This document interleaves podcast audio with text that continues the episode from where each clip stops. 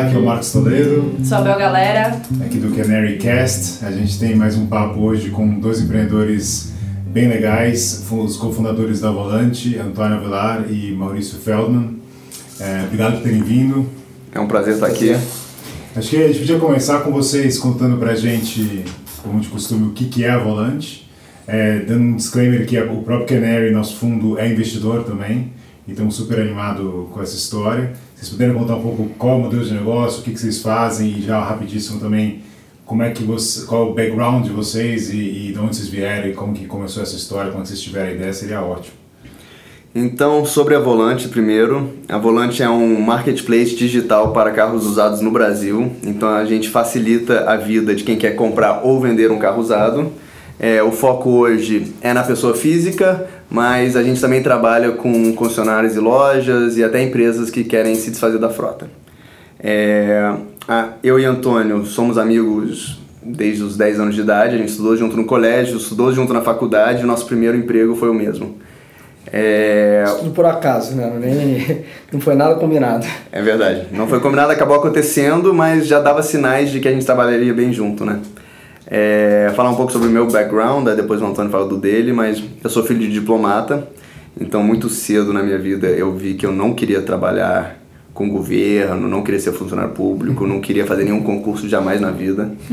É, então já eliminei oportunidades de carreira ali bem jovem. É, eu era apaixonado por mídia e entretenimento. Minha mãe é jornalista, meu irmão é cineasta, meu outro irmão é jornalista. Então na família é muito forte com jornalismo e cinema. E, eu me apaixonei quando criança. Então fui fazer comunicação na faculdade e meu primeiro emprego foi no Esporte Interativo, que é um canal de esporte. É um canal de televisão, mas também tem um, um portal. E, e foi uma experiência legal, porque o Esporte Interativo, quando a gente entrou, era muito pequeno e cresceu muito rápido. Então teve aquela experiência de startup, a gente trabalhava com novas tecnologias. Só que a indústria em si, de mídia no Brasil, não me atraiu. Depois de três anos lá, ficou claro que não era para mim. Eu não tinha fit com aquele mercado, com aquela indústria. E uma pessoa que fez comunicação na faculdade e trabalhou no canal de televisão não tem tantas portas abertas, infelizmente, né? Você, eu poderia ter ido para Globo, para Band, SBT, mas não poderia mudar. É, poderia, mas seria difícil mudar de mercado, mudar de indústria, mudar de carreira. Mas o que, que te fez perceber que você não gostava? Era é... crescimento? Era as pessoas? É, expectativa de crescimento, sim. É, não via muito espaço para crescer. Eu acho que tem um monopólio da Globo é, que dificulta outras empresas a, ficarem grandes do tamanho que é a Globo hoje. Então, limita um pouco o crescimento. O perfil das pessoas que trabalham nesse mercado é muito diferente do meu, em termos de o que querem, quais são os skills, ambição, etc. Então, não me identificava muito com, com colegas, digamos. É, e o produto em si. Eu acho que não acabei não me apaixonando pelo produto que é conteúdo televisivo. É, então ficou muito claro que eu tinha que mudar de carreira, eu tinha que mudar de indústria. Pesquisei um pouco, descobri que uma boa forma de fazer o que os americanos chamam de career shift é um MBA. Fora, né? Um MBA nos Estados Unidos ou na Europa. E então me preparei durante um ano, foi difícil, né? Porque o, o meu background ele é muito de humanas e o MBA requer bastante exatas. Então me preparei durante um ano, tive a felicidade de passar para Stanford e aí mudou minha vida. E aí depois eu posso contar o que aconteceu depois de Stanford, mas deixar o Antônio. O, eu sou eu sou a terceira geração da minha família que de alguma forma está trabalhando com carro. É. E foi até outro dia que eu pensei nisso que eu nunca tinha parado para pensar que, putz, é, é isso aconteceu. Né? Meu avô, entre diversas coisas que ele fez, ele teve durante um bom tempo, ele foi dono de concessionária lá no Rio. É até uma coisa que eu tinha até esquecido, meu pai que me lembrou um, um dia, né? E o meu pai, ele trabalhou na Sul América Seguros, na parte de automóvel, durante 20, quase 30 anos. Ele chegou a ser vice-presidente lá. E depois disso ele abriu uma própria, a própria empresa dele chamada Severa, que é uma prestadora de serviços que tem lá no Rio para as seguradoras de automóvel. E eu já trabalhei lá com ele inclusive. Então assim, eu tive, eu tive alguma, eu não cheguei a ter uma relação com compra e venda de carro, mas eu tive alguma relação com, com carros, né? É, é, então já via, já assim, já, já tem uma coisa talvez dentro, dentro da família assim, né, de, de trabalhar com isso. E assim como o Maurício, a primeira experiência que eu tive de trabalho foi no esporte interativo também. Eu trabalhava numa outra área, que era eles tinham um, um, um, um e-commerce lá, então eu trabalhava com varejo online.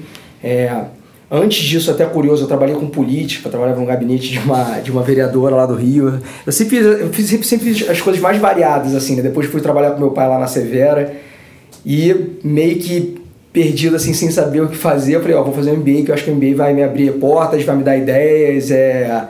E eu não sei se o MBA ele ajudou mais ou, ou, ou piorou a situação, porque quando eu cheguei lá eu fui exposto a tanta coisa que eu falei, cara, não sei o que eu vou fazer. Resolvi. Você foi estudar? Fui pra NYU em Nova York, no Na mesma época do Maurício? Mais ou menos na mesma época que ele, é. É, a gente já tinha, já tinha sido plantada essa sementinha lá atrás de empreender na época que a gente trabalhou no, no esporte interativo. Mas ainda assim era uma coisa que, assim, tava talvez um pouco longe para mim, né? Isso vale reforçar um ponto aqui que o esporte interativo foi fundado por um grupo bom de empreendedores, super ambiciosos, talentosos, e a gente, eu e o Antônio a gente trabalhava diretamente com, com os fundadores, com o senior management. Então, essa, eu lembro claramente em 2007 eu e o Antônio indo almoçar, estagiário, no, recém-efetivado no, no esporte interativo, e falando, pô, um dia a gente poderia empreender igual nossos chefes empreenderam com o esporte interativo. Então a semente foi plantada nove ou dez anos antes do, do fato acontecer. É. Muito inspirado no que a gente viu eles construindo. Eles construíram uma empresa quando a gente entrou tinha 30, 40 pessoas, quando a gente saiu tinha 300 e depois foi comprada pela Time Warner. Então é um case de sucesso no Brasil de pessoas que fizeram acontecer. Então acho que foi a nossa primeira inspiração, é, talvez. Essa sementinha já tinha lá, meu próprio pai que tinha deixado de ser executivo e abriu a própria empresa dele, eu tive essa experiência com ele, achei super legal. É, mas enfim, quando eu fui lá fazer o MBA, é, olhando todas as indústrias, eu acabei indo para consultoria, né? E uma das coisas que fez eu ir para consultoria é não só acho que o meu perfil tem um lado um pouco analítico, tem um lado também de relacionamento com pessoas e tal, mas talvez até o lado mais generalista, assim. Então eu falei, eu não estou me especializando em nada, eu estou querendo abraçar tudo, ver tudo, né? É, mas no final das contas isso aí foi bom, porque eu acho que, depois posso até entrar mais em detalhe, mas eu acho que para empreender foi um... Meu MBA foi como se fosse o, aliás, trabalhar na McKinsey, né, acho que foi como, quase como se fosse um segundo MBA, assim, porque a experiência que você tem é, é enorme lá. É, e daí qual é foi a história de depois disso vocês voltarem e se encontrarem? É, exatamente. Eu estava na McKinsey há dois anos e o Maurício estava na Viagogo é, há três anos. E, enfim, aquela ideia já existia, mas aí um belo dia o Maurício me chamou para jantar e falou assim, olha, eu acho que a gente está num... Acho que, tá, acho que chegou o momento da gente empreender, da gente abrir a nossa startup. A gente não fazia ideia do que seria. Assim, a gente só sabia que fazia, fazia sentido no momento. Ele até perguntou, ah, você, você vai querer continuar na McKinsey? Você se vê fazendo uma carreira lá? E, eu, e ele já sabia que não. Me dera ficar lá dois Mas ou três anos. Mas era importante perguntar, né? Sim, sim. Mas, enfim, é, me dera ficar lá dois ou três anos e depois eu não sabia o que, que eu ia fazer. É, eu acho que o Maurício já tinha cumprido a jornada dele lá na Viagogo, né? É, aí vale dar dois passos para trás, né? Quando, assim que eu cheguei em Stanford em 2011, é, é um brainwash imediato, um brainwash do bem, que é você, todo mundo aqui tem potencial para mudar o mundo, causar impacto, gerar emprego, e tecnologia é a forma de fazer isso, e se você tiver uma startup de tecnologia, melhor ainda, porque é impacto imediato e vai resolver um problema grande, vai gerar emprego, vai ajudar a sociedade, muitos benefícios, né? E é óbvio que eles falam isso tanto, tanto, tanto, e você conversa com empreendedores de muito sucesso. É, o fundador do Snapchat, quando tinha acabado de lançar o Snapchat, conversava com a gente na sala de aula. Então, você via pessoas fazendo coisas incríveis. O CEO do Google, Eric Schmidt, dava aula pra gente toda semana. E você via que não eram extraterrestres. São pessoas normais, com muita ambição, com muita vontade, com muita garra. E, e, e, e que é possível pessoas como a gente fazer isso, né? É, e, e você só a gente bota essas pessoas no pedestal porque elas estão na mídia, porque você vê matéria, mas quando você tá com eles one on one, assim, um, volta e meia tinha um almoço de cinco pessoas com o Eric Schmidt. O cara é como a gente, assim, não tem não tem mistério, só que ele teve coragem, vontade e ele correu atrás. Óbvio que um intelecto, um brain power muito grande, mas é, não é impossível e dá pra, dá pra fazer coisa grande, seja no Brasil ou em qualquer lugar do mundo, é, se você correr atrás. Então, essa semente foi plantada lá pelos... Você voltou de Stanford decidido? 100%. Na verdade, antes de me formar, eu já falei... Eu tomei algumas grandes decisões lá, durante os dois anos do MBA.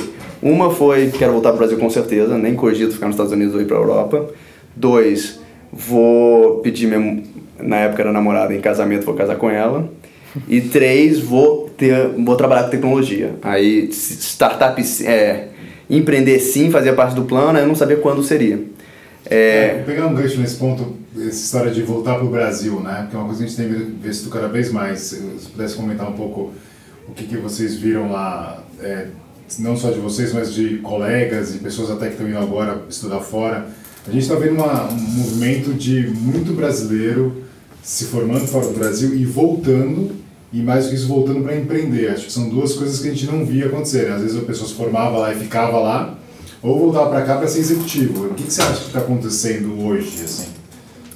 Eu acho que o que está acontecendo hoje é diferente do que aconteceu em 2013, quando eu me formei. Em 2013, é, para mim era uma matemática simples, que era se eu ficar nos Estados Unidos, a, a turma de Stanford tem 400 alunos. Se eu ficar nos Estados Unidos, eu sou um de 350. Se eu voltar para o Brasil, eu sou um de dois, porque eu acho que só dois brasileiros estavam voltando e três estavam ficando.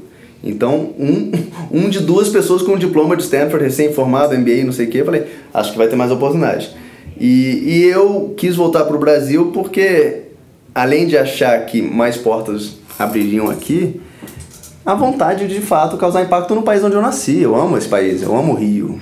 É, então, eu amo morar lá, eu gostaria de ver mudanças positivas acontecerem no, no país como um todo, mas especialmente na cidade do Rio. É, e tudo que aconteceu na minha vida me colocou numa posição onde dá para fazer isso acontecer. Então, jogar isso fora seria um grande desperdício. Acho que essa vontade é, é, é, é genuína e, e, eu arrisco dizer que talvez a maioria das pessoas tenha essa vontade. A diferença é você ter essa vontade e ter as oportunidades aqui no Brasil, né? Então você ter o ecossistema propício para o cara empreender, para porque não adianta nada ele querer mudar, fazer um monte de coisa legal aqui, mas se é inviável, aí não, então vou ter que ir para outro lugar, né? Acho que o que tem mudado também é muito isso, né? É, e aí vem a comparação de 2013 com 2019 agora. Em 2013 o ecossistema não era tão desenvolvido, não existia nenhuma Canary, existia um pouco case de sucesso de startup, que aliás foi uma... Isso fez com que eu decidisse não empreender imediatamente. Eu vi que ia ser, ia ser bem complicado se eu tentasse, e eu queria ganhar um pouquinho mais de experiência profissional, então eu aceitei uma proposta da Viagogo. Viagogo é um marketplace de ingresso, então compra e venda de ingresso para shows e jogos de futebol, etc. Que estava indo muito bem na Europa e na Ásia.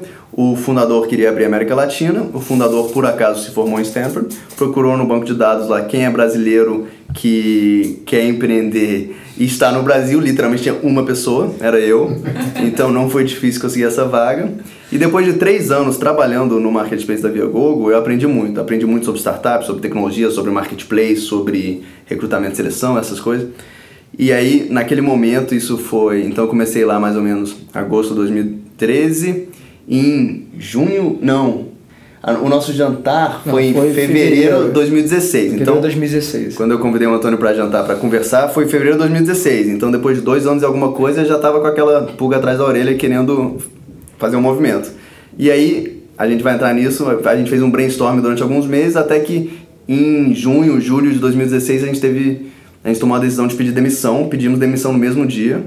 E, e o legal, isso acho que não acontece com todo mundo, é que nossos dois chefes, o grupo que estava para quem a gente trabalhava, todo mundo apoiou. Não, realmente, se você vai abrir sua própria empresa, a gente quer alumni de sucesso, a gente quer você ver você é, tendo sucesso. Então, foi, foi uma demissão, foi um pedido de demissão relativamente fácil. É, mas hoje, aqui então 2013 não fazia tanto sentido. Hoje, 2019, a situação é outra. Eu acho que a gente, usando o termo dos americanos lá, o Brasil hit rock bottom ano passado, ano retrasado, e agora não tem para onde ir a não ser para cima, né? É, então, com um mercado mais promissor, com é, um sistema mais desenvolvido, a coisa está muito mais propícia. Com uma economia melhor, com um fomento ao empreendedorismo, seja do governo ou do próprio ecossistema. E então, mais exemplos também, né? E mais, mais exemplos. exemplos, é, exatamente. É. Eu acho que o assunto, né, startup, empreendedorismo está tá muito mais em pauta hoje em dia, né? É, como é que funciona, como é que é a evolução, é do que estava uhum. 3, 4, 5 anos atrás. A gente, a gente fez comunicação na faculdade, né? E a gente via todos os nossos amigos de, que, que fizeram, por exemplo, economia ou engenharia indo para o mercado financeiro ou para consultoria, mas mais para o mercado financeiro. E ficou muito claro para a gente desde cedo que as pessoas estavam indo para lá porque o dinheiro estava lá, mas não eram apaixonados por aquilo, não era o sonho de criança trabalhar lá, mas era a melhor opção para ganhar dinheiro. E, e, é muito legal ver isso mudando, que, que a boa hoje, depois da faculdade, não é necessariamente trabalhar num banco de investimento, mas talvez trabalhar numa startup. Você vai aprender mais, você vai causar mais impacto, tem mais chance de crescimento. E, e quando a gente estava na faculdade, a gente se formou o quê? 2007, sei lá? É, não, era ou você ia pro mercado financeiro ou você vai ser pobre. Então, então esse brainwash antigo, que bom que ele está mudando. Acho é, que isso é muito saudável para o país. Tem muita questão de propósito também, né? A pessoa isso. sai da faculdade para trabalhar com algo que faz sentido para ela, independente do que for. Então não é só o drive de dinheiro, por exemplo. É. Mas volta, vamos voltar lá no jantar. Do jantar para o começo da volante, como foi, assim? Como foi o... Só o, o, o jantar, né? Só continuando, né? O Maurício chegou e falou: Ah, acho que a gente tem que abrir nossa startup. E, e acho que uma das coisas mais importantes que, que ocorreu assim naquele jantar desde o início é o seguinte: a primeira coisa que a gente levantou foi: faz sentido nós dois juntos em se juntar e abrir uma startup? Foi a primeira coisa que a gente conversou. E a resposta foi fácil, porque como a gente já se conhece há muito tempo, eu sei como é que o Maurício é, o Maurício sabe como é que eu sou e enfim. E a gente viu que tinha um match ali, né? Então, assim, o, o, o perfil dele, o meu perfil, as coisas que eu sou bom, as coisas que ele é bom, assim, acho que é, é a forma que a gente se relaciona, né? Saber concordar e discordar com algumas coisas. Eu acho que esse, essa, essa, essa sintonia, ela é muito importante. É, não só de saber lidar com a pessoa, mas também o que, que cada um vai cuidar, né? Rapidamente a gente, a gente nem sabia de novo que, qual seria a nossa startup, mas a gente falou, olha, faz sentido o Maurício ele ser o CEO e eu, eu vou ser o CEO. Porque o Maurício tem esse perfil, ele é um cara que chega, ele, ele, ele é mais. Ele é mais. É, é, é, é proativo assim, de comunicativo, de falar com as pessoas, de fazer relacionamento, de abrir portas. Eu tenho um perfil diferente, eu vou ter um perfil mais de, de ser, talvez olhar mais para dentro da empresa, ser um pouco mais diligente com os funcionários, ser um pouco mais organizado. Então ficou muito claro assim, tipo, qual seria o papel de cada um, dado o perfil de cada um e, e daí colocando isso tudo junto a gente falou, putz, faz sentido, né? Acho que acho que a gente trabalharia bem junto. Importante dizer também que é, a gente tem muito, muitos amigos, seja do colégio ou da faculdade, que são pessoas super inteligentes, super ambiciosas e competentes, mas a única pessoa que eu liguei foi o Antônio. Então, se ele tivesse dito não, não sei o que teria acontecido, mas eu não pensei. O único nome que veio à cabeça foi o Antônio, justamente porque a gente se conhece muito bem e a gente é complementar nos skills. Isso. Muito complementar. Então, o que eu gosto de fazer ele. Não é que ele não gosta, mas ele prefere fazer outras coisas, as coisas que ele prefere fazer eu não gosto muito de fazer. Então não tem muito overlap, os skills são complementares. E outra coisa que ajudou também. É, não, foi um, não foi um tiro no escuro. Você fica dois anos em Stanford, você olha muitas startups, você aprende muito sobre o ecossistema. E, e em 2011 eu já comecei a investir como anjo em algumas startups brasileiras. E o fato de eu ter investido, eu estava do lado da mesa do investidor, mas vendo muito próximo do empreendedor. Então eu sabia exatamente como é que. Mais uma razão para a gente botar, me botar como CEO é porque eu já sabia como é que funcionava fundraising, como é que já o melhor um network, né, de, de outros empreendedores. Exatamente. Então faz, assim, tudo se encaixou. Uhum. Tudo se encaixou e, e, e, volto a dizer, não foi um tiro no escuro. Foram dois anos de MBA, mais três anos investindo como ano, então são cinco anos participando ativamente do ecossistema para me sentir confortável para dizer agora eu posso mudar o lado da mesa e virar empreendedor porque eu sei o passo a passo não só para levantar dinheiro mas para montar time como escolher o melhor co-founder é, como dividir não só responsabilidades mas equity. Tudo isso estava muito claro para mim. É, então o fato de eu ter investido em diversas startups ajudou muito. Agora curioso vocês resolveram empreender e chegaram à conclusão que vocês iam ser cofundadores, mas vocês não sabem ainda nem o que, que vocês iam fazer, é isso? Exato, exato. A primeira coisa que a gente combinou é, ok, vamos abrir nossa startup, então vamos se encontrar uma vez por semana, à noite, depois do trabalho, para a gente discutir ideias. E daí acho que teve um, uma coisa super importante que foi a gente montar um framework, assim, né? O que, o que era o nosso framework? A gente, a gente falou assim, a nossa ideia precisa cumprir cinco, cinco critérios, certo? Primeiro critério é, tem que ser um mercado gigantesco, tem que ser um mercado muito grande, a gente não quer pegar nada nichado, tem que ser algo bem grande. Segundo, tem que ser é, é, é um mercado onde existe uma dor muito clara. Então a gente não quer procurar pelo em ovo. Vamos pegar uma coisa que todo mundo sente dor, que é muito clara a dor, e vamos explorar a oportunidade em cima dessa dor. Terceiro, que tenha alguma startup lá fora, algum bom exemplo lá fora, que já esteja funcionando e que a gente possa trazer aqui para o Brasil. Então vamos tentar reinventar a roda. Vamos pegar algum bom exemplo lá e, obviamente, adaptar para a realidade aqui do Brasil, certo? Quarto é algo que, de preferência, alguma indústria que não tenha sido tão impactada ainda pela, por tecnologia. Então tem um bando de coisa nova aparecendo hoje em dia e, enfim, Se a gente explorar algo que é meio old school ainda, uma indústria meio old school, a gente tem uma, uma chance maior de sucesso se a gente se alavancar com tecnologia.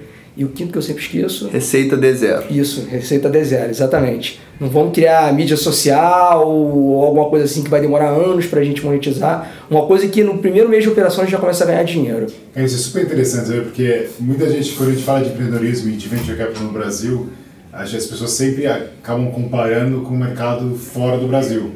Onde você tem um modelo que às vezes é não focar em receita no começo, como você falou, e, aqui, lá tem muita coisa já muito eficiente com tecnologia embarcada, né? E aqui é o que você falou, você tem muitos setores ainda fragmentados e com pouca tecnologia, né? Exato. E gigantes, né? Exato. Então achei bem legal esse...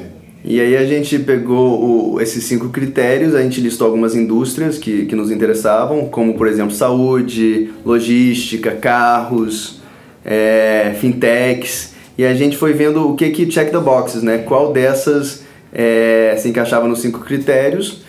É, a verdade é que foi rápido, né? É, a gente chegou a conversar com algumas pessoas, acho assim, papos informais, né? Com pessoas, sei lá, um médico, alguém. A gente fez um papo ou outro, mas um dos primeiros papos que a gente teve foi sobre carros. E daí foi dentro de casa até. A gente foi jantar lá com o meu pai e falou: olha, esse mercado, o que, que você acha? Você acha que tem oportunidade? E daí ele rapidamente validou. Ah, e indicou, fala com essa pessoa também. A gente foi conversar com uma outra pessoa, deu exemplo lá das empresas que tem lá fora, tudo, pô, foi, faz sentido, acho que tem uma oportunidade legal. Aí a coisa foi ganhando tração, assim, que daí a gente rapidamente eliminou todo o resto e falou, acho que é carro.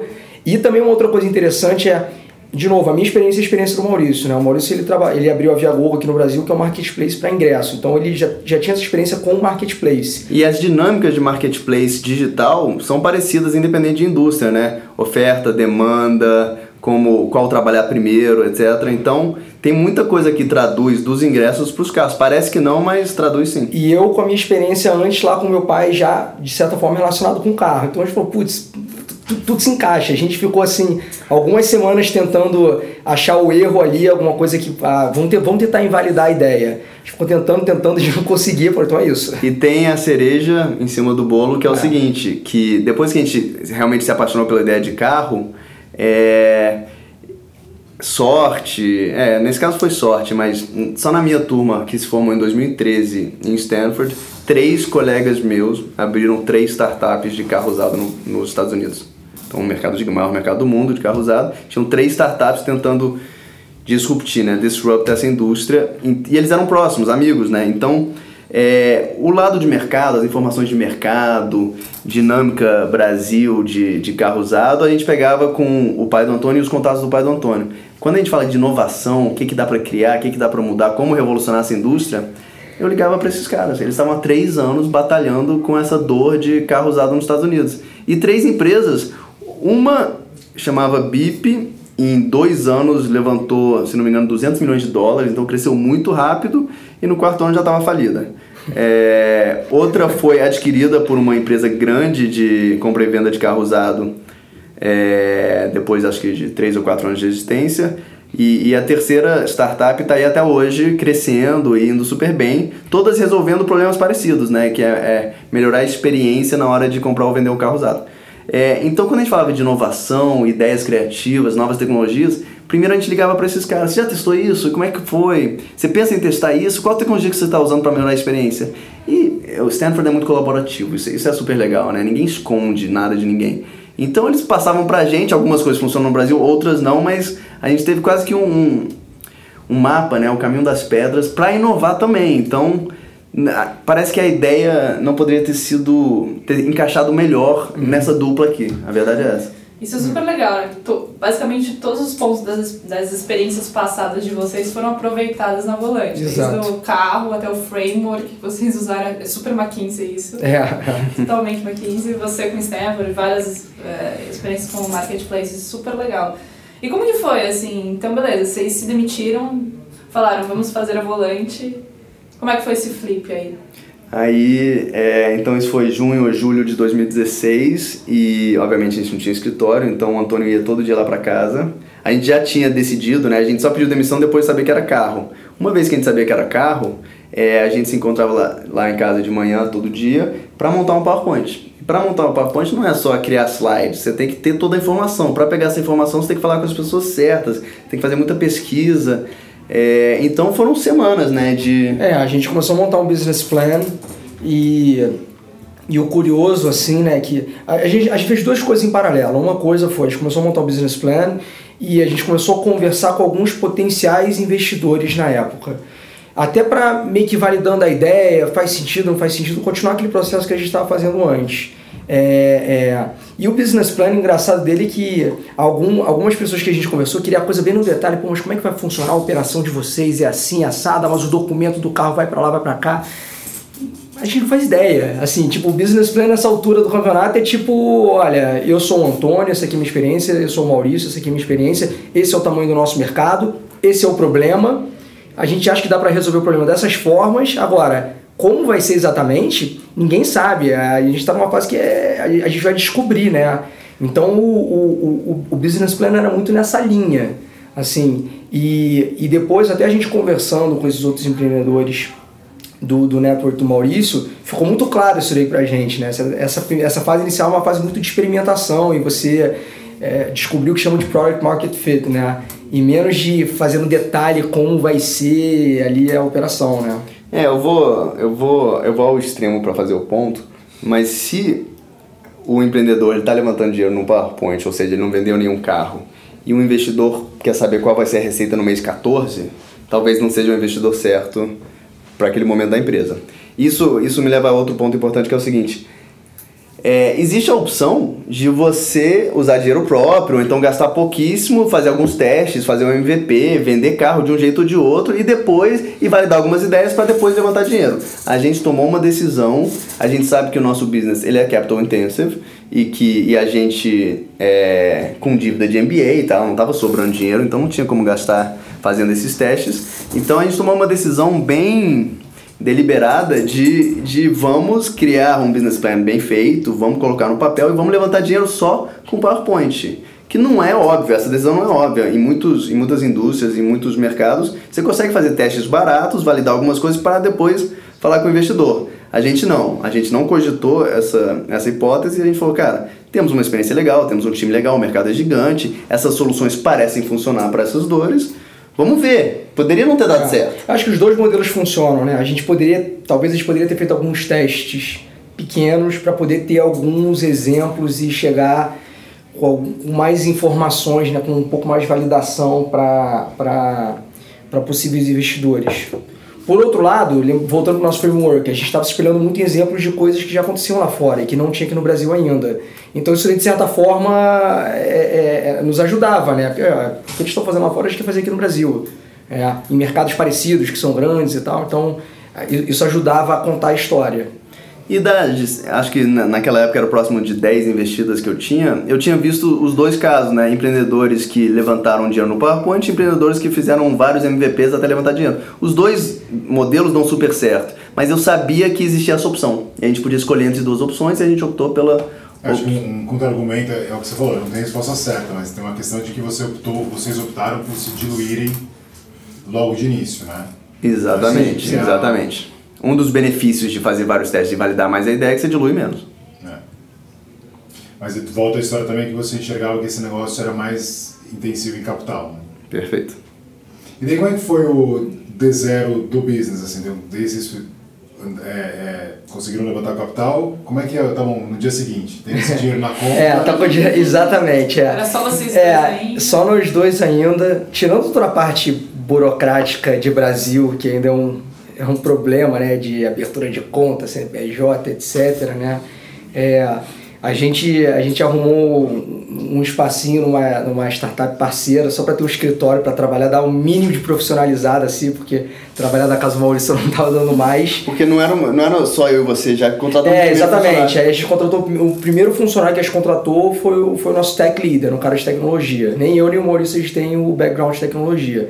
E, então assim, fazer o D0 ali de um site básico, uma primeira ferramentazinha de especificação de carro, qualquer coisa assim nesse sentido, a gente precisava ter alguém que sabia escrever código. Então foi a primeira pessoa que a gente contratou. É... depois disso, a gente parte do nosso, assim, a, a, nossa hipótese inicial, né, é que a gente sabia que a gente precisaria de algum espaço físico para receber os carros. A gente não sabia ainda como é que seria a dinâmica, seria inspeção na casa das pessoas, se seria, enfim, mas eu sabia que precisava do espaço que coubesse carro. Então eu comecei a rodar lá em Botafogo de moto, né, lá em Botafogo no Rio, buscando meio que uma, um espaço, uma oficina antiga, alguma coisa assim, para virar o nosso escritório e o local onde recebia os carros. A gente encontrou a gente fez uma obra lá, é, contratamos mais duas pessoas, não foi? Inclusive amigo que estava aplicando para MBA e tinha é. sete meses livre. Vem, cara, vem, por favor. É. A gente não consegue te pagar, mas já que você vai fazer MBA, pega uma experiência aqui. E a gente legal. tinha um desenho inicial aí da operação, né? Então na, o nosso desenho inicial é que a gente ia receber os carros e fazer a inspeção nos nossos pontos e as visitas seriam na casa das pessoas, né? Não no ponto lá da volante. Então a gente preparou né, o site para isso, o espaço para isso, tinha um funcionário que ia fazer as inspeções e começou. Dia, dia, foi no início de maio, foi o primeiro mês de operação da Volante. Né, que a gente estava com, começou a receber os primeiros carros de amigos né, que estavam querendo vender carro, postar os primeiros anúncios. É... Vale, vale, vale mencionar que o round, o seed round, né, que é, é quando você levanta capital de, de investidor é, antes da empresa estar tá mais madura, acabou em janeiro de 2017. E a gente vendeu o primeiro carro em maio, né? Então o espaço Isso. físico ficou pronto em maio, o time em maio era o quê? Quantas pessoas? Sete? Cinco? Em maio não, cinco. Cinco pessoas em maio. Então a gente teve aí quatro ou cinco meses de, de dever de casa, de é o que o Antônio falou, de achar, achar o local certo, de montar um timezinho, de criar o primeiro site, o MVP do site. É, e isso deu uma certa agonia, né? Pô, a gente já está com dinheiro desde janeiro, já estamos em maio não vendemos nenhum carro. O que, que o investidor está pensando? E aí entra a história de escolher bem seus investidores. O investidor tem que ser parceiro, tem que apoiar o empreendedor. Se, se ele está querendo, como eu falei, né, querendo saber qual vai ser a receita exata no 14 mês, já é um mau sinal. E se ele está cobrando o resultado antes de você conseguir né, trabalhar de verdade, é, tem que tomar cuidado. Então é muito importante escolher os investidores certos que te apoiem e saibam que isso é uma jornada longa. É uma, não... é uma fase de experimentação. Exatamente. E é o que a gente estava nessa época. A gente mudou diversas coisas ali na nossa operação. A visita que era na casa da pessoa, a gente começou a testar no nosso próprio ponto.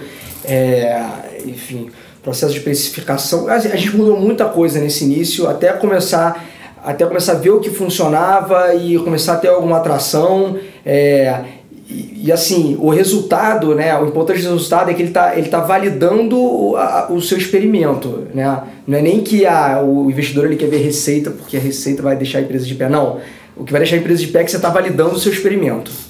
Esse que, é mais, esse que é o mais importante. Às vezes você nem precisa ter receita. A gente poderia ter um modelo que a gente cobraria, sei lá, uma comissão mínima, quase que zero de comissão. O mais importante para a gente era quantos carros a gente estava transacionando. Não quanto que a gente estava tendo de receita. É para validar que a gente tem um produto, que existe uma coisa que as pessoas estão, estão dispostas a utilizar. E cara, falando sobre quem está começando e sobre investidor também, é, nesse, nesse estágio, vocês comentaram que nenhum de vocês dois era técnico do ponto de vista de, de, de escrever código, de fato, né? Vocês foram, a primeira contratação foi isso. Vocês tiveram algum tipo de questionamento, ou vocês veem isso até você vocês como investidores também anjos em, em, outras empresas, porque a gente escuta às vezes é, fundadores falando, puxa, mas eu vou montar uma startup de tecnologia e, e os fundadores não são de tecnologia.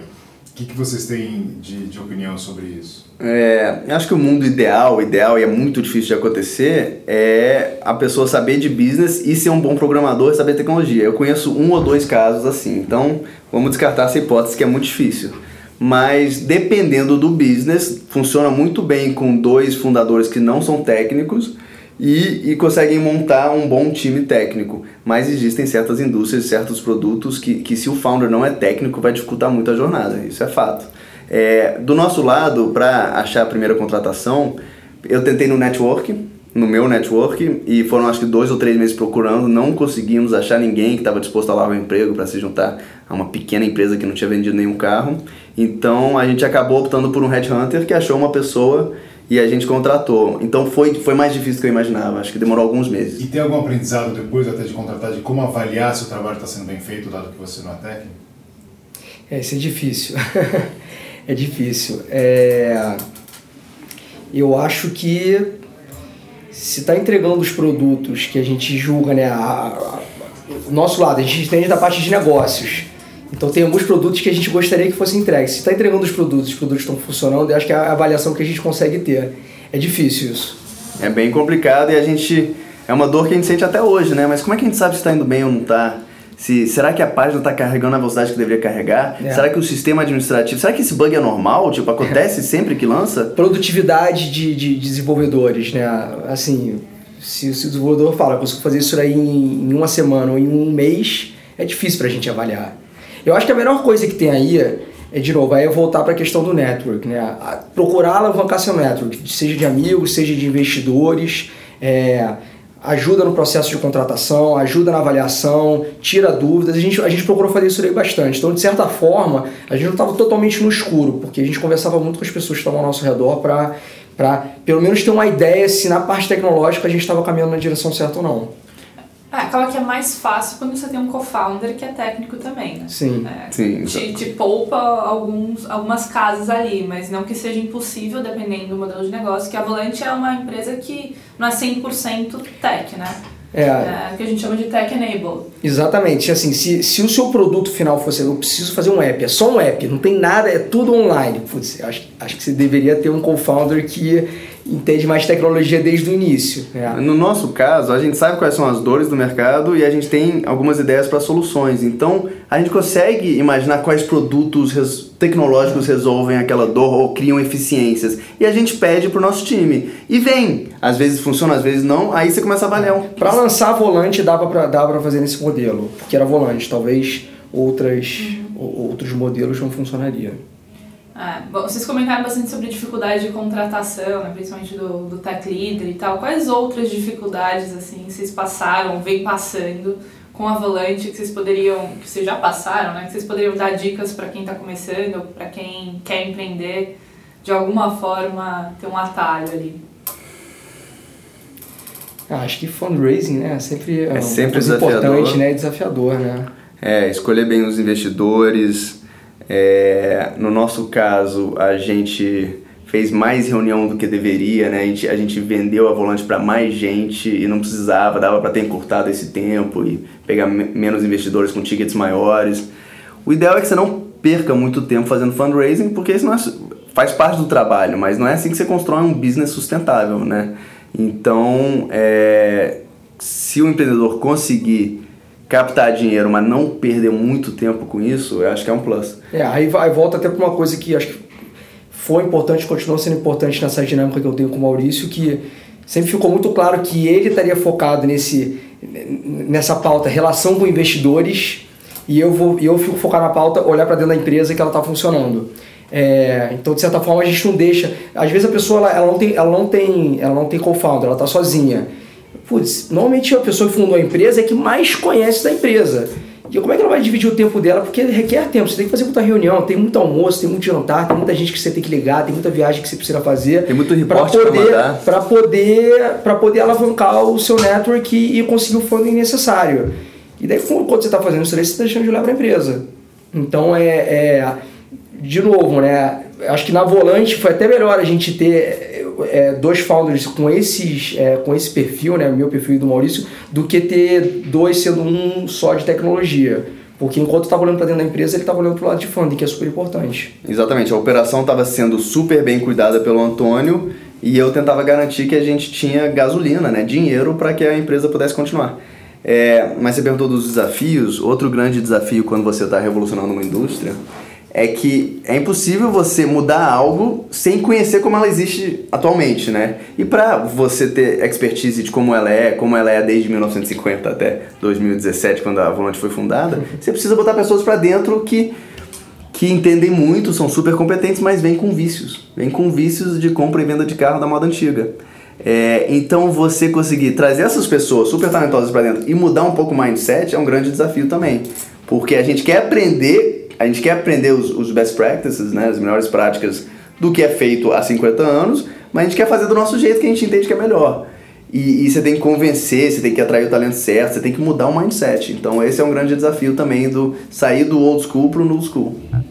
Relacionamento de pessoas. É, e uma outra pergunta é o seguinte, vocês falaram que você tinha um desenho inicial, que até você ia na casa das pessoas, e enfim, eu imagino que vocês foram refinando o modelo inicial e vão continuar refinando, certamente vocês ainda estão bem no começo dessa jornada, né? Então, mas eu queria também saber um pouco de aprendizado dessa história de iterações né, e, e melhorias do, do modelo desde que vocês conceberam até hoje. O que, que vocês tiveram de. Assim, do que, que vocês aprenderam nesse sentido que também daria para passar para quem está para quem está começando? Assim, como fazer os testes de hipótese, o que validar que funciona? Olha, acho que a coisa mais importante aí é você ter uma mente aberta. É, uma coisa que a gente fala na Volante é o seguinte, é tá tudo escrito a lápis. Você pode mudar tudo que está escrito aqui, não pode. Acho que, acho que é, é o primeiro ponto. Então, se tem alguém muito cabeça dura, do tipo, não, é desse jeito, é desse jeito, a coisa não vai funcionar. Tem que, tem que estar tá todo mundo disposto a vamos experimentar modelos diferentes.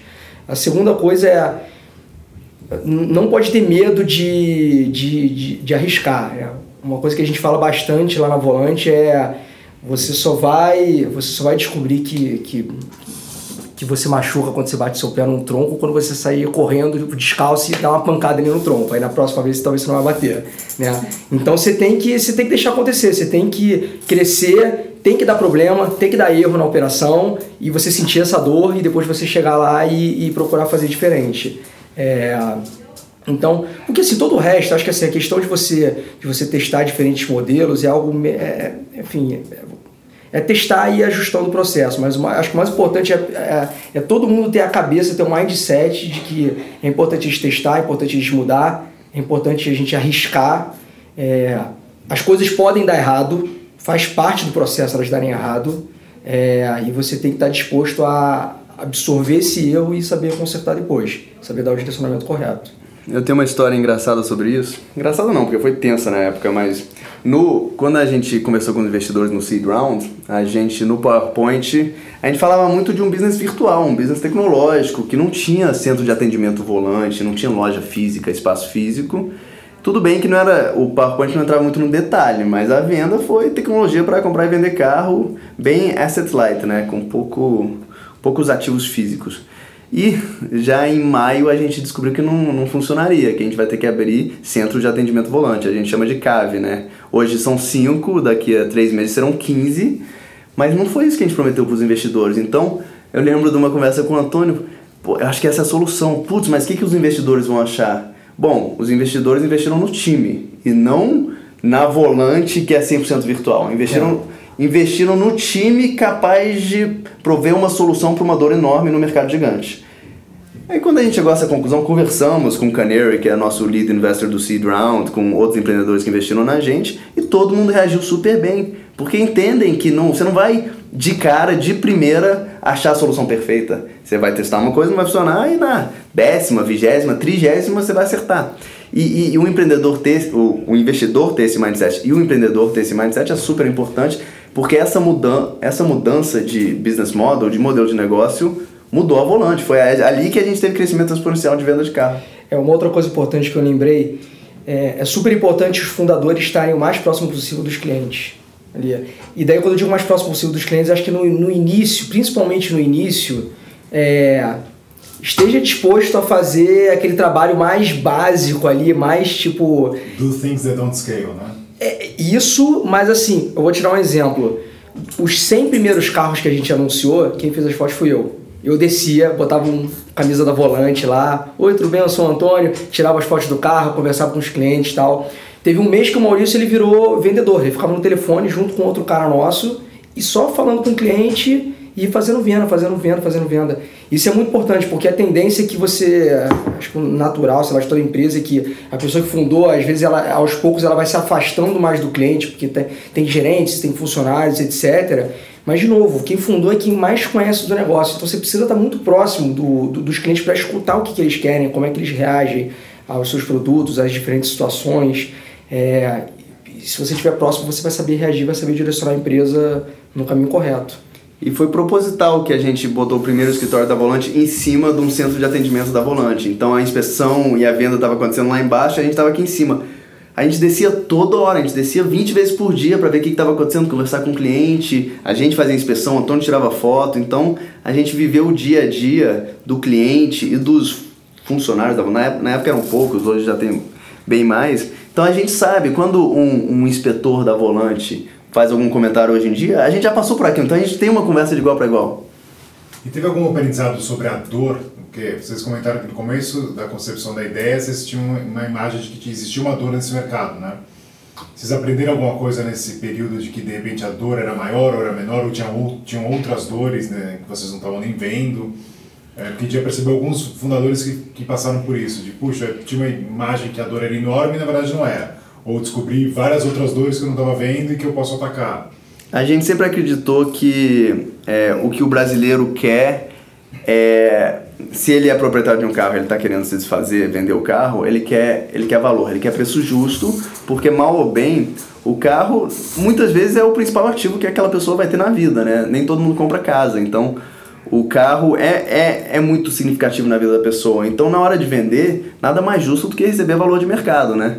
É, e do lado do comprador, a gente entende também que a dor maior é o medo. É achar que vai comprar uma coisa, um, um, um limão, né, um carro que tem algum problema que está disfarçado e que vai ter dor de cabeça com a compra daquele veículo, ou que não está pagando o preço certo, né, não está sendo, não foi bem precificado, é, ou que não tem garantia e morre de medo de não ter garantia. Então a gente entendeu as, as dores dos dois lados desde o início, isso desde o início de 2016.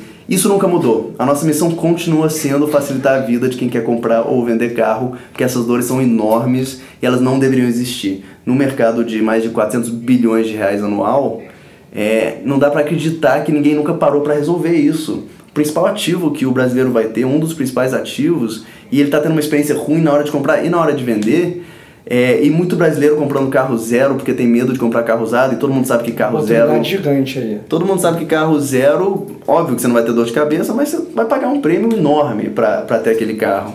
Então a gente quer que o brasileiro tenha a condição de ter o carro dos sonhos e para isso basta comprar um carro usado. Compra um carro um pouco mais antigo, mas saiba que ele não vai dar problema mecânico, a estética vai estar bonita, documentação em dia e que se der por acaso algum problema ele tem garantia de um ano. Então a missão sempre, nunca mudou e sempre foi muito clara. Mas é, uma coisa, é, respondendo sua pergunta, né, que a gente aprendeu rapidamente, é que se você mostra o carro para o comprador na hora do test drive, né, é, num lugar tipo na garagem de alguém ou na rua, que é o que a gente fazia no início, o comprador não se sente muito confortável. Putz, mas como assim? Eu vou aqui onde é. Ele está acostumado com uma experiência de concessionário de loja. E quando a gente começou a fazer os test drive, né, as visitas dentro dos espaços da Volante, e a gente tá, tem parceria com o Bradesco e Itaú Santander, obviamente a gente coloca essas parcerias para todo mundo ver, porque a gente oferece financiamento desses bancos. É, a pessoa se sente confortável, ela vê o, o funcionário da Volante uniformizado, ela Isso sabe dá mais credibilidade assim, no processo, né? então aumentou a conversão. Exatamente, então a pessoa quer a esse, esse conforto de um espaço bonito, saber que é uma empresa séria, mas também não quer pagar mais pelo carro. Então, é, descobrimos rapidamente isso. Isso foi uma das razões que a gente acabou indo nesse modelo de offline business tech enabled. Vamos abrir, sabe, mais de mil volantes pelo Brasil para resolver essa dor não só no Rio e São Paulo, mas no Brasil todo. Mas a gente também acredita que isso é um possa ser uma coisa temporária, porque hoje em dia, enfim, pouca gente conhece a volante, então uma forma de você criar marca, né, construir credibilidade é você ter uma coisa física ali que apareça. Na medida que a marca começa a ficar mais conhecida, fica mais fácil você ter modelos diferentes, sem visita, o cara comprar online. A gente, a gente também tem esse direcionamento, né? Acho que a coisa escalando, ela tem que seguir mais para esse caminho. E acontece também uma mudança de comportamento. Nos Estados Unidos já aconteceu e aqui está acontecendo do lado do consumidor, né? Nos Estados Unidos tem empresas muito grandes que vendem mais de 100 mil carros por ano que não oferecem visita nem test drive. A, compra é 100% online, como se você estivesse comprando um sapato na Amazon.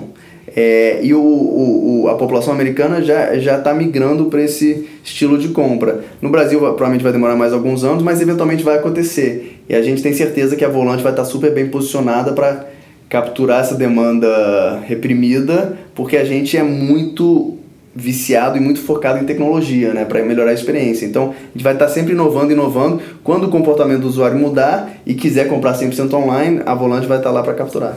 Qual que é o endgame da Volante na visão de vocês? IPO em Nasdaq. Ótimo. Legal. E assim, quem quiser comprar ou vender o carro na Volante, como é que a pessoa faz? É super simples. Lembrando que a gente tem dois clientes, o comprador e o vendedor. Fala primeiro do vendedor. Se você tem um carro que você quer vender, basta entrar no site volante.com, preencher o formulário e levar para inspeção e a gente cuida de todo o resto. Então, na prática, você como proprietário vai estar recebendo valor de mercado sem dor de cabeça e sem esforço. E do lado do comprador, os compradores da Volante sabem que estão comprando um carro de altíssima qualidade, com garantia de um ano e com uma experiência muito boa. Então a gente conseguiu resolver duas dores grandes e tem dado super certo. Lembrando que a Volante ela está hoje no Rio e São Paulo. Né? No Rio são três pontos, é, em Botafogo, na Barra e um no Norte Shopping. E aqui em São Paulo são dois pontos, uma Vila Olímpia e outra na Vila Mariana, mas a gente tem outros quatro pontos que estão já saindo do forno aí para a gente abrir. Um no Limão, que é na Zona Norte, um outro em Osasco, é, um outro em São Bernardo do Campo, no Extra é, Anchieta, e o outro no Extra João Dias, que eu não conheço muito bem São Paulo, mas é na Zona Sul de São Paulo. E aqui em São Paulo eles chamam de extra. Extra, isso aí. Exatamente. Já que a gente está falando de tecnologia, só para a gente estar tá chegando no fim desse papo, obviamente acho que uma coisa que algumas pessoas devem se perguntar é, pô, se a gente está falando de carro, compra e venda de carro usado, etc., num, num, momento de mundo que as pessoas estão falando de carro autônomo ou de diminuição de pessoas terem, tendo carro, mas qual é a visão de vocês nisso no Brasil? É, eu acho que no, no Brasil, primeiro que eu acho que vai demorar um pouco para as coisas acontecerem aqui no Brasil, né? É, mesmo lá nos Estados Unidos, onde já parece que existe uma tendência de diminuir a quantidade de pessoas que têm carteira de motorista, a quantidade de carros vendidos por mês, né? Até isso aí chegar no Brasil, acho que tem um, tem um bom tempo para acontecer. E mesmo que chegue, assim, assim como está acontecendo nos Estados Unidos, mesmo, mesmo que isso aí chegue no Brasil, o mercado de compra e venda de carro é um mercado gigantesco, é quase que, é quase que infinito, assim, de tão grande que é. Aqui no Brasil, movimenta é, são 200 ou 300 bilhões de reais por ano, só de carro usado. Então é uma coisa tão grande que mesmo chegando com, essa, com essas novas tendências de, das pessoas não terem carros ou terem carros autônomos, ainda vai existir o carro, a pessoa dirigindo o carro normal, ainda vai existir a propriedade do carro, o mercado de compra e venda de carro ainda vai ser muito grande. O carro, o carro vai continuar existindo. E ainda vai ter alguém que é dono desse carro, que quer comprar esse carro, quer vender esse carro, repassar para alguém. Esse alguém pode ser uma empresa ou uma pessoa física, é. mas a empresa que vai oferecer transporte autônomo vai ter que refazer o estoque a cada dois anos, vai precisar vender. A volante pode ser o canal de venda. Então, isso, isso não tira sono, isso não preocupa, porque transporte através de carro sempre vai existir. A gente está aqui para facilitar a vida de quem Exato. quer comprar ou vender carro, seja ele autônomo, seja ele voador, ou seja ele como é hoje. Cara, para terminar, o que, que, que, que vocês acham que precisa melhorar no ambiente empreendedor no Brasil? Vocês falaram que evoluiu muito de 2013 lá para agora, mas o que, que vocês acham que ainda falta?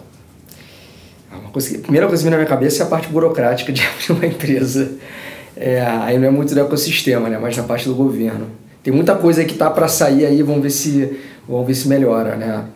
É, eu acho que do ecossistema, não sei o que o Maurício acha, mas acho que na medida que a gente tem cases de sucesso, que é o que tem acontecendo aí, isso daí ajuda bastante. Né? Uma coisa puxa a outra. O case de sucesso traz as pessoas, é, é, é, deixa empolgados novos empreendedores. Tendo novos empreendedores, vão ter pessoas dispostas a investir. Tendo pessoas dispostas a investir, vão aparecer é, os fundos como a Canary e a coisa vira um ciclo virtuoso, né? Então... É, eu acho que dentro do ecossistema, eu vou bater nessa tecla de novo, é, existem bons investidores e investidores que não são tão bons. Os que não são tão bons, eles colocam cláusulas no contrato que não fazem sentido. O empreendedor ele tem que procurar um investidor que é entrepreneur friendly, ou seja, ele é amigo do empreendedor, ele quer ver o sucesso do empreendedor, porque se o empreendedor tiver sucesso, o investidor vai ter retorno.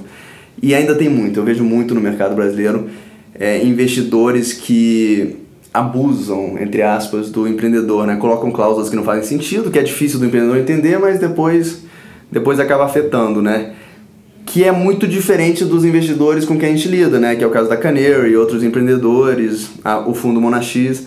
É, então, eu espero que mais investidores como Monax e Canary apareçam e os, os, esses outros que não são tão amigáveis ao empreendedor deixem de fazer esse tipo de investimento, porque isso é muito ruim para o ecossistema. Quando o empreendedor talentoso tem uma ideia boa, tem sangue nos olhos, mas alguma cláusula no contrato que ele fez lá no início da empresa acaba com a empresa ele dele. Pode ser sufocado pelo pode investidor. Ser sufocado. Né? Tem então um tem, que, ali. tem que ter um parceiro, exatamente. Não é um chefe, é um parceiro. Tem, já tem vários, né? É, alguns anos atrás não tinham muitos, agora é, já tem bons investidores e eu espero que esse número continue crescendo. Legal. Bom, legal. Obrigado. Muito legal dar um papo com vocês. Obrigada, gente. A gente que agradece. Valeu. Valeu.